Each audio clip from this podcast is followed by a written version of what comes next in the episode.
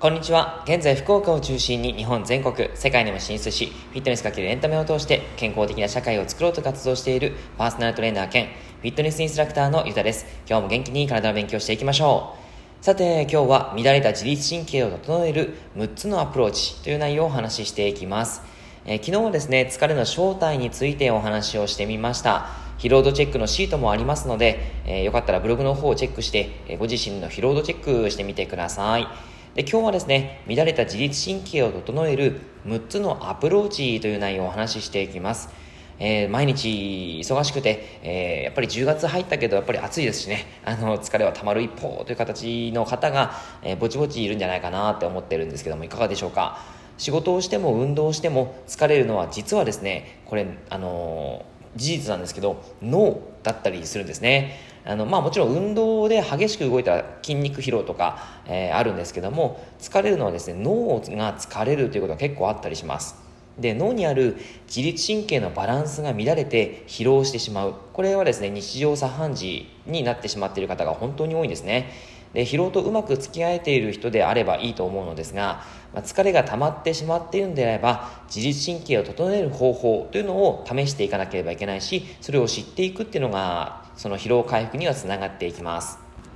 はい、で実はですね自律神経の働きは年齢を重ねるごとに下がっていきます。えー、と40代ではですね20代の半分しか働いていないというふうに言われているんですね。えー、加齢によって疲れやすくなるのはこの自律神経の働きが低下しているからというふうに考えてもいいかもしれないです。つまり疲れにくくするためには自律神経の働きを維持してもしくは改善する必要があるということなんですね。じゃあその乱れた自律神経をどう整えたらいいんですかっていうことでここからが本題になります。長い前振りでしたね、えー、乱れた自律神経を整える6つのアプローチでまず1つ目食事です。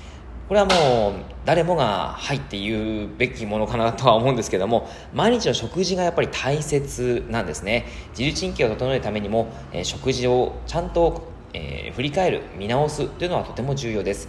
これがですねやっぱり40代30代の後半とか、えー、まあ、お仕事とかで忙しくなってきたりします。あのもちろん家事をやっている方あとは子育てをやっている方たくさんいらっしゃると思うんですけどもそれがですね忙しくてやっぱり自分の食事っていうのをどんどんなんていうかこう適当になっちゃうんですね。はい。ついつい簡単に食事を済ませているということが本当に多いと思います。こういったことから、えー、まず食事がちゃんとバランスが悪くなってしまっているということもありますし、えー、疲れを回復するために例えば栄養ドリンクであったりとかエナジードリンクであったりとかうーん、まあ、はたまたお菓子であったりとかですね甘いものとかですねそういったものを食べるということがあったりすると思います。でもそれが疲れを助長させているということをご存知ですかね、えー、結構それがですね疲れの根源であったりする可能性もあるんですね。食事。すごくこれは大切です。はい、これが一つですね。で、二つ目に、目のトレーニングということで、えー、その目をちゃんと改善、目の疲れを改善するということです。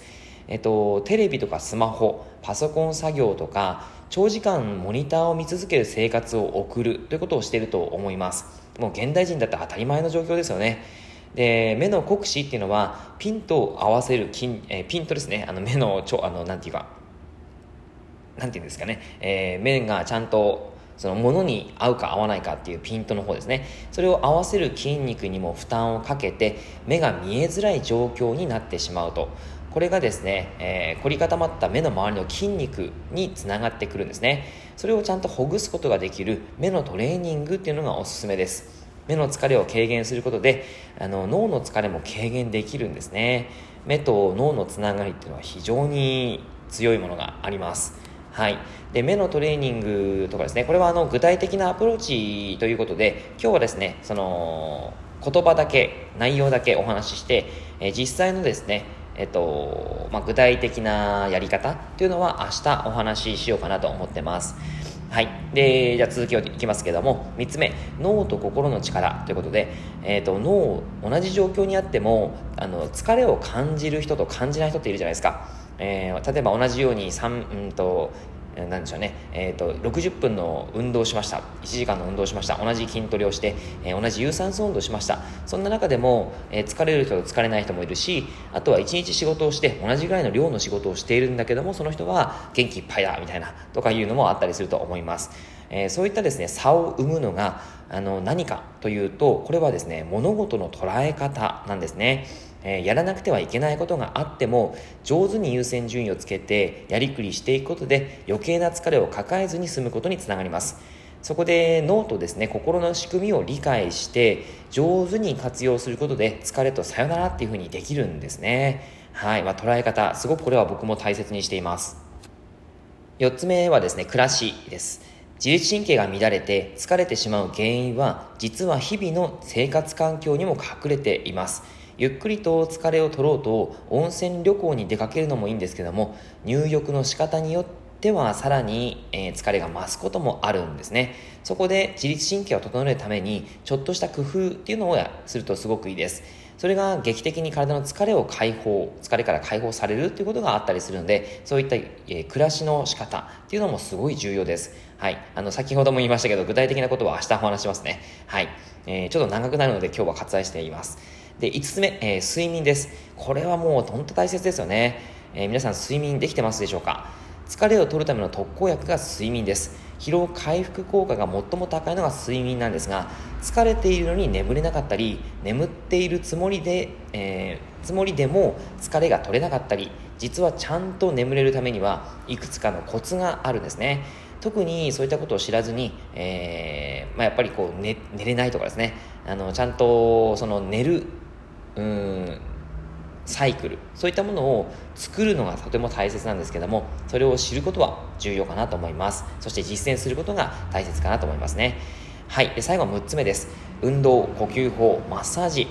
これは必要以上に疲れを、えー、疲れるのは、えー、疲れる姿勢とか歩き方をしているせいかもしれません。また運動不足でも疲れが増すことっていうのがあるんですね。えー、逆にこう運動する方が、疲れが取れるということがあります。ていうかむしろむしろ疲れが取れます。はい。えー、疲れない体を作るためのトレーニングとか心身をリラックスさせる呼吸であったりとか凝りをほぐすマッサージとか日常の中で上手に体をケアする方法を取り入れていかないとやっぱり疲労っていうのはなかなか取れないということなんですね。はいというわけで今日は6つのアプローチをお話ししていきましたけどもいかがでしたでしょうか？また明日ですねこの6つのアプローチに関する具体的なことをお話ししていきます。ぜひ楽しみにしていてください。